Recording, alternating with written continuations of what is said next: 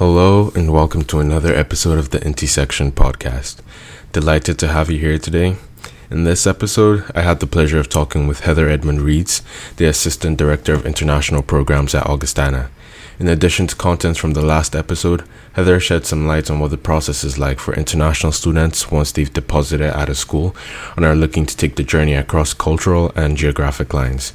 Continue listening until the end of the episode to get a quick breakdown of what to expect from the application. Let's get into it.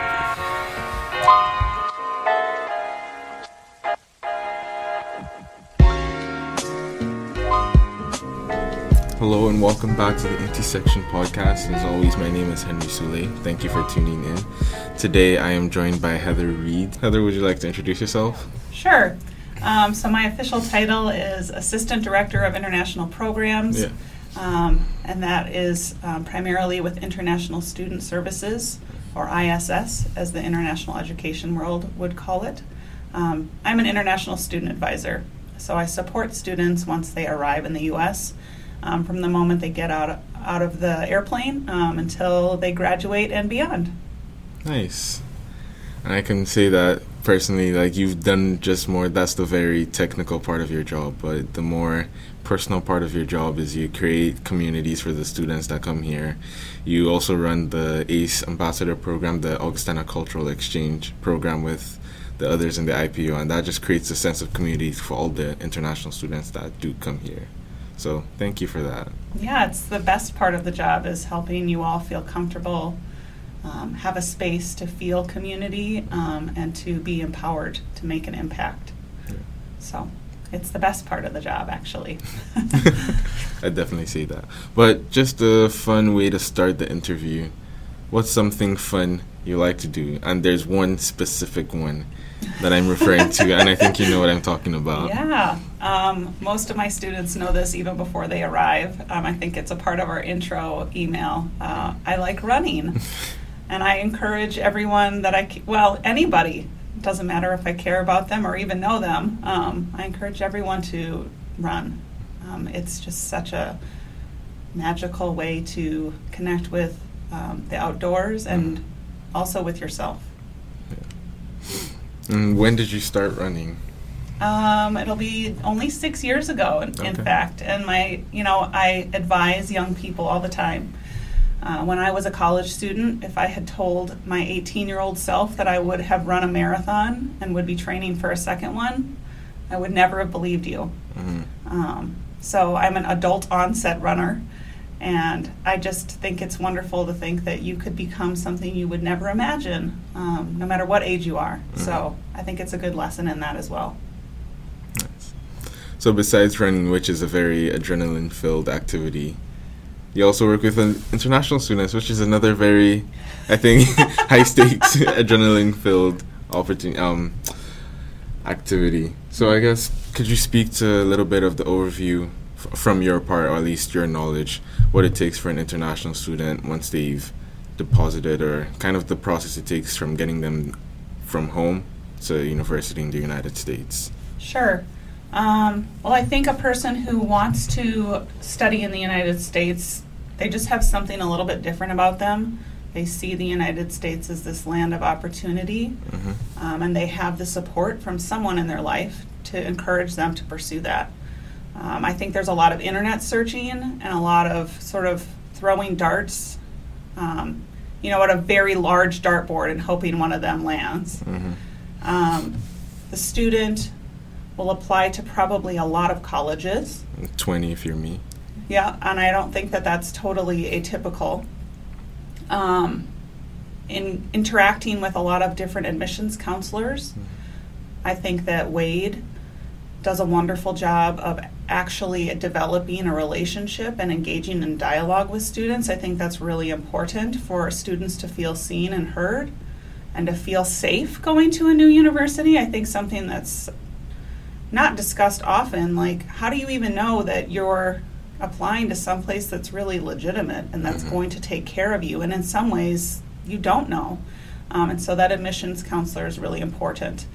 Uh, once once they've been accepted they've been offered financial and some kind of financial aid package they've been offered a document called an I 20, which is essentially an invitation Mhm. to apply for an F1 student visa. Uh, they have to go and um, go to a U.S. embassy to apply for that visa uh, with a large amount of documents to show that they can financially support themselves in the U.S., um, that they have the academic success in their past uh, to be admitted, and they have to be ready to answer a lot of different questions. Um, sometimes they get asked one question, um, they just really don't know what they're going to face.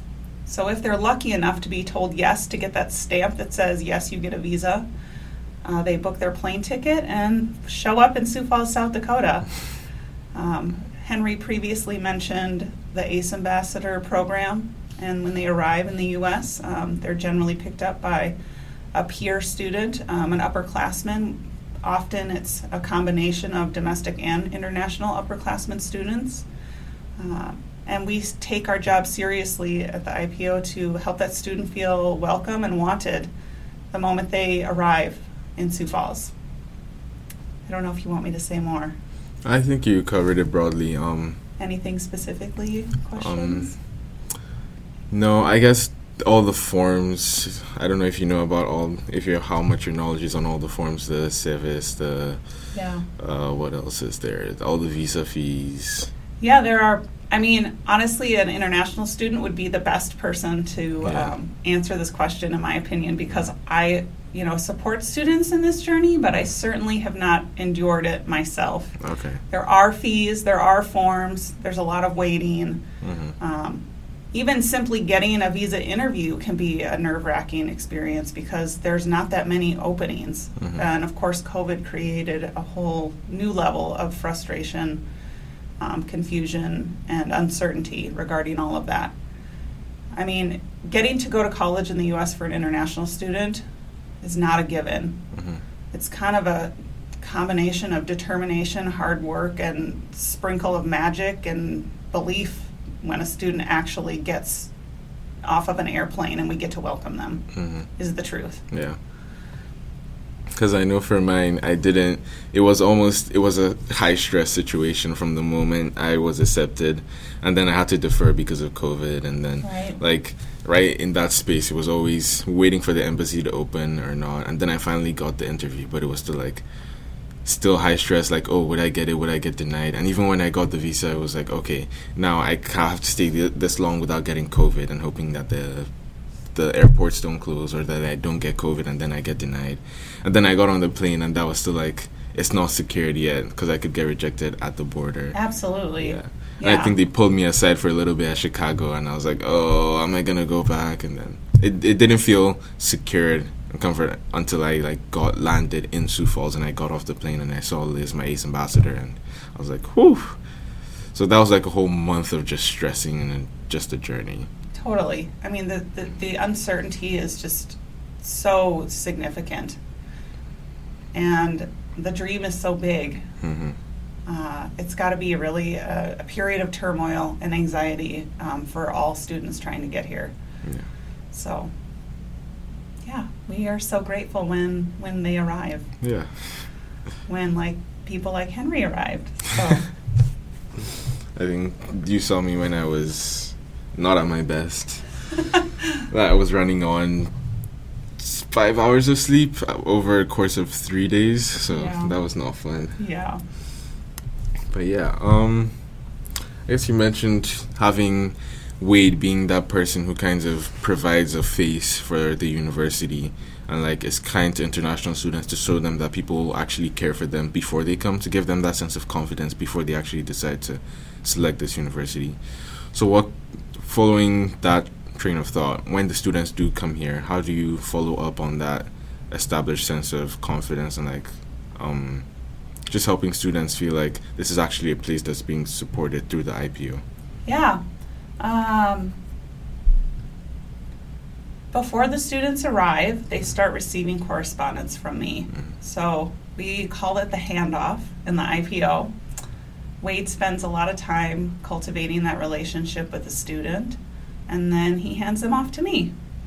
And so my job is to keep up that excellent level of care and service that, that Wade has provided to them, uh, answering questions via email.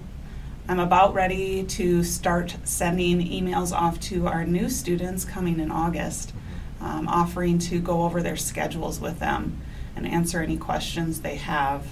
Um, and we'll do those via Zoom. Uh, and I'll set up, I mean, I would say 70 to 80% of all of our new students do take me up on that offer. So I just set time aside. Uh, we do things like have uh, ACE ambassador meetings over the summer. Mhm. We set up WhatsApp groups for the ACE ambassadors and the new students to engage with each other and for the new students to uh, ask questions. And uh, once they arrive, we do a very robust uh, new international student orientation where we make it really clear to the students uh, we're here for them. Mhm. Uh, we give them a lot of support, like I said, right from that first moment they step off the airplane. And that orientation process is an, opportunity for them to see that, like, we really mean what we said. We're here for them, we're supporting them, we're guiding them, giving them education on how to succeed as a student in the U.S. and in, in, per, in particular at Augustana and then you know being that person that if a student you know sends me a text message on a saturday night because something's going wrong like i answer that text message um, we provide ongoing orientation to students where they get to meet me once a week as a group um, where i continue to educate them on methods to help them succeed as students Mhm. throughout their whole journey as a student at augustana and beyond um, and just providing lots of engagement and um, interpersonal connections with students. I, I see students all the time. They come to my office a lot, and that's great. I want them to feel like they can do that. Nice. Yeah. And so with that, I already know that the Augustana University's International Programs Office is the best and it's amazing. But for students that are applying to maybe not Augustana but like any other school, what would you recommend they look for in their international program office or any other kind of institutions at their school to know that this is a good place where they'll be su- supported. Because i mean that you you did mention it is a concern like when you're coming here there are a lot of things you don't know. This is a new space. So having people like that and a space that supports you is integral. At least that's what i realized. And i didn't know that when i started applying but i found that i think i got lucky because i got like an ipo that really cares. So what would you recommend for students that are applying and still looking for schools and what they should look for in terms of an IPO? Definitely. Uh, uh, we have lots of s- students who tell us they have friends or family who've gone to other universities or they've gone to another university before they came to Augustana, and they're always telling us how great we are in comparison to everyone else, um, which is a lovely compliment. Um, so, for me, some of the things that I hear from my students would be uh, how do they support your students? Um, I have lots of, of students who've told me that the IPO doesn't answer their phone.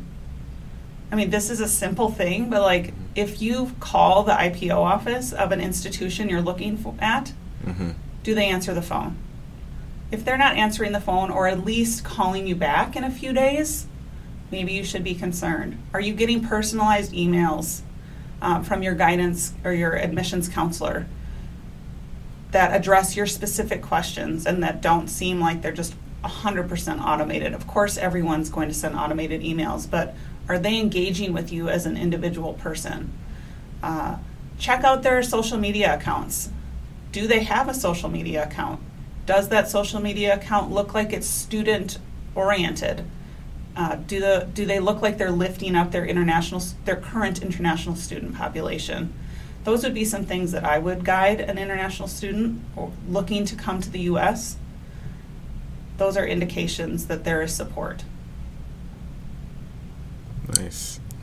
And I think we've reached a monumental period in your career because this graduating class at Augustana was the first class you were an advisor to, Yeah, right? Yeah. yeah. So, I mean, what's that experience been like for you, and what does it feel like now to see them at the end of their journey? You saw them when they first got here. Totally. They, I remember them arriving and seeing their faces completely in shock of what they had truly signed up for. Uh, and I listened to their stories of back home. And I watched those students just like seek every opportunity. They just worked so hard these last four years. Uh, they sacrificed so much, and um, to see them like have the so many of them have such an exciting, successful journey ahead of them. So many great job opportunities, and they absolutely deserve it because they have put the work in. Uh, it's just, it's really a joy to watch people at this stage of life, and to be in any way supportive to people in their college years. Um, so much happens, so much changes, mm-hmm. so many formative experiences occur. Um, and it's just beautiful to see where they start and where they end up.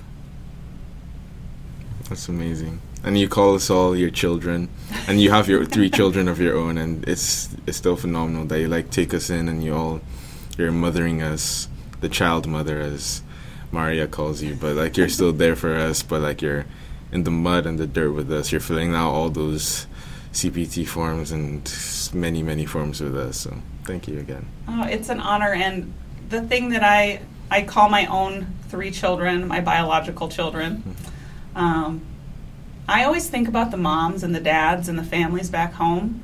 And I think if I were to send my child off to a country, um, a campus, sight unseen, um, what would I want mm-hmm. my child to arrive to? Mm-hmm. And so, in some ways, as much as it's really fun to hang out with all of these amazing, phenomenal college students, mm-hmm. uh, I feel like my work is a lot for the families back home, even if I never get to meet those parents and that family that's supporting them. So, yeah, it's. I just feel like I, I'm an extension of the families back home. Yeah, it's really fantastic. And I guess backtracking a little bit, did you always know you would go into starting an international, being part of an international programs office and doing this kind of work? No. Um, I went to a small liberal arts college called Lawrence University. It's in Wisconsin. It's very much like Augustana. We had a robust international student um, population at Lawrence, and many of them are still my friends. Uh, I went off to Japan after college. I taught there for three years, really liked that. Um, liked teaching, so I went and got a master's degree in teaching it's funny because like when I was at Lawrence, I was the manager of the information desk, uh, and and I was the boss of a bunch of international students. For whatever reason, international students always worked at the info desk. Mm-hmm. Uh, I was on like task force. I was in student government. Like I loved college. Like I was such an engaged college student, and I, I guess in retrospect, it's kind of weird to me that no one in administration said to me, Heather you should really consider higher education and administration because like it totally was perfect for me mm-hmm. um, but there was nobody who said that to me and to be completely honest no offense lawrence university because i love lawrence university i feel like someone at augustana would have said that to me mm-hmm. at least you know now um, so i think something augustana does really great is like providing career guidance to mm-hmm. students so i think it was sort of my destiny without me realizing it um, I was a teacher for a while, and the, this magical woman named Billie Streufert, who is um, the executive director of the Success Center, uh, she just told me about a job posting, and it was you know a part-time job in this place called the International Programs Office at Augustana, and I was taking some time off from teaching to be with my youngest son, mm-hmm. and I had the time to do it, and it was pretty low low risk and not as much time because I wanted more time with my kids at that time, and sort of the rest is history. And I kind of think, wow, this really should have been my job all along. Um, but I'm grateful for all the things I did before that, for sure. Um, so it's a good opportunity. I tell students, like, just because you didn't land in the the thing you're supposed to do immediately after college, that's okay. Mm-hmm. Like you'll find your path. Your path will find you. Just be open to opportunities. So what are some of the bigger challenges you've encountered along the way in being an IPO person? Um, The biggest challenge that I face on a daily basis is time constraint. Mm. Uh, I have a lot of student advisees, which is a wonderful quote problem to have. But I really do want to provide students with the support they need, and sometimes there's just not enough of me to go around. Uh, I have a lot of administrative tasks to do, and I have a lot of student meetings. And I'm always going to pick the student meetings over hanging out in the spreadsheets and counting the students and all that stuff. Um, because when a student comes to me, they need something. Uh, so it's just balancing all of that hmm and you know, trying to preserve a little space for myself and all of that. Yeah. Yeah. And then, I guess, taking all that you've said and all your experiences so far, if you had one piece of advice, message to give to this can be Augustana's IPO office or Mhm. institution, any other institution in the world, just like going forward, how to build on what you've said and make spaces more inclusive and accommodating of international students and the international student experience, what would that be? So it's just kind of like a sum of everything you've said, if you have anything like that. Yeah. My thoughts on if I were to be able to make things better with a magic wand. Mm-hmm. I think for new students trying to come to the US, there's such a lack of transparency. There is a great site called Study in the States. I really recommend students use that, by the way. Um, but with regard to the visa process, um, sometimes students go to the visa pro- go to their visa interview, they're denied and they're not told why Mm-hmm. uh, like more consistency uh, across the board, depending on what embassy you're at. I mean, sometimes students' experience at one embassy versus another is drastic. Unfortunately, I feel like countries, the embassies from, if a country is more affluent, Mm-hmm. I feel like the embassies tend to be more favorable to students Mm-hmm. from those more affluent countries. There's an assumption, I think, that's made or more scrutiny given to students who come from countries that perhaps have less affluent um, citizens. That they they just give them more scrutiny. Mm-hmm. Uh, it would be nice if there was just more equity across the board in terms of visa acceptance rates between the different countries. And I don't have data to back that up. A lot of this is just what we hear from you know the hundreds of students that we support. And then in terms of when students arrive here, I think something that American students take for granted is the opportunity to just work wherever they want to support themselves. College is expensive. Uh, international students have to face currency exchange rate problems. Sometimes it's difficult for them to simply get money out of their home country to pay their tuition. And so that employment piece is really important um, to international students. So perhaps offering uh, less strict guidelines on employment. Uh, instead of making the students wait for two semesters before they're eligible for off campus employment, maybe make it one semester. Um, and universities working to create more international student employment opportunities. Um, ben and a lot of campus partners have done that. Mm-hmm. This and it's growing every year, but just to keep pushing for that because on-campus employment is so important to international students. And then, you know, after students graduate, many students, unless they're in a STEM field, only have one year of OPT. Perhaps both for the employer and the student, like what kind of flexibility could be offered for students um, if employment is looking positive for both the employer and the student. So I just think like more transparency, more equity, more opportunities. Uh, given how much international students contribute to their campus communities, um, their local communities, the United States economy through paying for higher ed. Like, let's Mhm. acknowledge all that international students give to the U.S. by creating a little more opportunity for them. Yeah. All right. Thank you. That was, I think, that was very good advice, and it was a good culmination of everything you've said so far. So, thank you for being here, Heather. Thank you. Thanks for the opportunity to talk with you and your audience. Yeah. Hopefully, this gets big, and you know, I think at least it's able to reach a lot of people and provide insight because I think you have said some very important things in regards to what to look for in a school and what is really important when you're going into that search and you're trying to pick where you spend very important and crucial four years of your life. For sure. Yeah. Thank you. Thanks you. so much.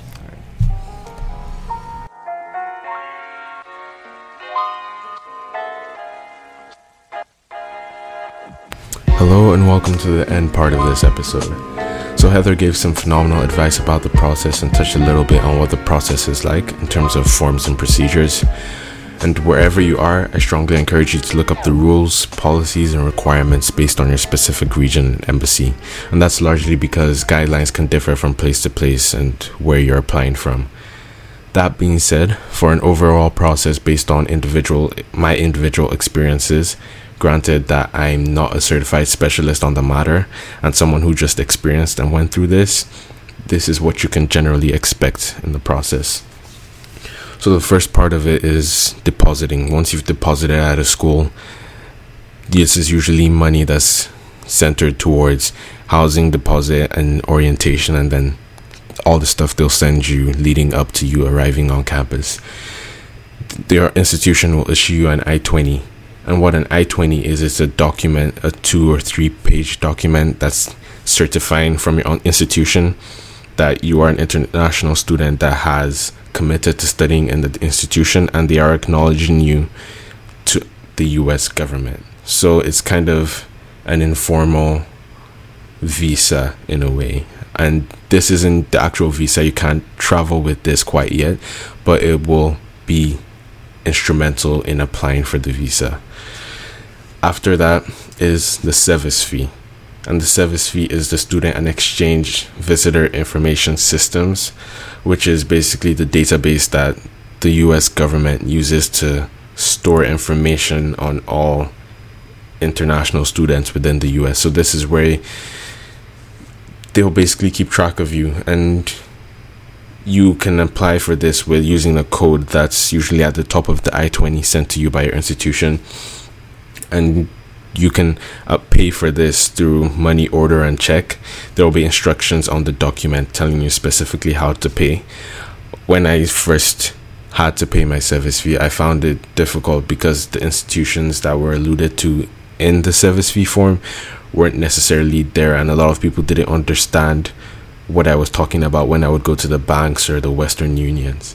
So if that's the case for you what i did was i found someone I had family who lived in the US, and so I was able to pay it through them. And if that's a challenge you encounter, that's something I'll encourage you to look into as well. So after the SEVIS fee is the DS 160, and this is the actual application for a visa. And this is probably the longest and the most you will fill out. So I encourage you to pay attention at this stage, and it will go through everything from what school you're currently going to, what your intentions are in the US and if you've ever been a terrorist. And the honest truth is, I encourage you to be honest and accurate in whatever you're filling out. If you need to look over it two, three times, go for it because this is instrumental. And if there's anything wrong in this stage, it could be a problem for you later on. And I'm speaking from experience. After this, you'll need to book an appointment and this is probably the stage where things start getting a little more intimidating because this is where you're going to meet with someone on the other end of the embassy and they're going to decide whether you will be an international student, if they will give you the visa to be an international student or not. When you go into your appointment, it's usually fairly straightforward. You'll put in all the information, your receipts, and you'll pay a fee, and they'll ask you what date you want your appointment. If you're like me, you might not get the ideal date, and it might be a year or a couple of months out from when you're actually planning on going. And at this point, you might need to apply for an expedited appointment. And if you've done everything prior to this, so you've gotten your I 20, you've paid for your SEVIS, and you've gotten your acceptance letter, it should be fairly straightforward. You'll need to submit it in an expedited appointment application, and in about two weeks to a month, they'll get back to you, and it might be sooner. And then you can get the date that might be closer to when you actually plan on leaving. There's no guarantee, but for the most part, from people I've heard, it's pretty effective. and because the appointments are usually very intimidating and were intimidating for me, I would recommend having mock interviews. And this can just be with a friend. I would recommend doing it maybe not with someone who's too close to you because it might create a sense of informality where you are trying to practice and brace yourself for those harder questions. So ask someone who is close to you but who can also be stern. Um, your admission counselor is a good resource, the international programs office, and anyone really who's willing to help you. And then there's the appointment day. And again, this is probably the highest stakes for international students, but I would encourage you to be honest. For the most part, the things you need to bring with you again, your I 20, your passport, um, DS 160 confirmation page, any other documents you were asked to print. They'll give you all this information on the website page. But anything else that you might want to bring, like a bank statement to help support and show that you can actually pay. Sometimes they'll ask you for a birth certificate to show that you live in this region and that you have ties to it and you will come back. Sometimes they'll ask you also ask you if you own property or you have property documents, and this might be a little more difficult for international students or high school students that we haven't really gotten into property. If you have, good for you, then that's fantastic. But if you haven't, finding anything else that shows you might have ties and you actually want to come back. So if you're going to study pre med and you want to come back to be a doctor, I would that's a phenomenal story to build your whole experience and study journey around. Say you want to study abroad because you believe it will equip you with the skills to learn how to be a more effective medical practitioner when you come back home. The idea is you want to show that you're going to come back home and you're not just running away. And if that is what you're trying to do, this might not be the podcast for you. Yeah. And after that, let's assume, and I'm hoping you've gotten your visa now and you're ready to go already.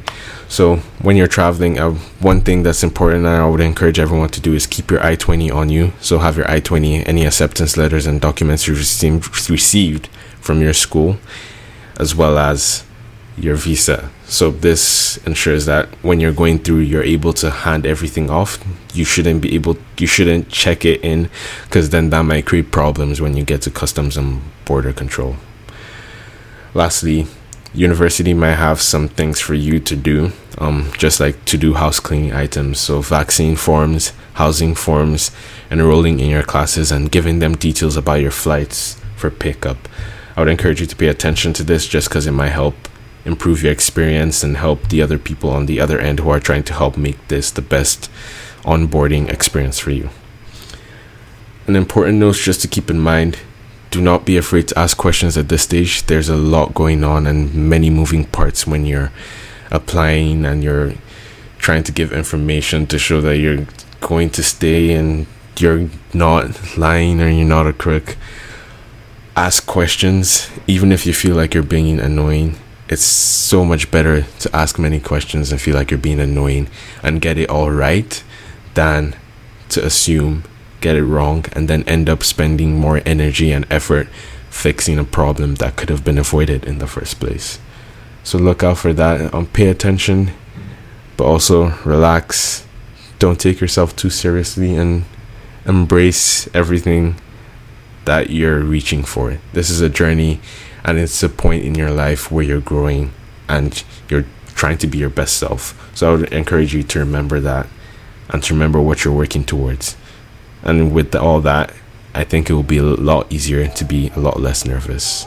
That's my piece. Thank you for listening today. I hope you enjoyed the episode.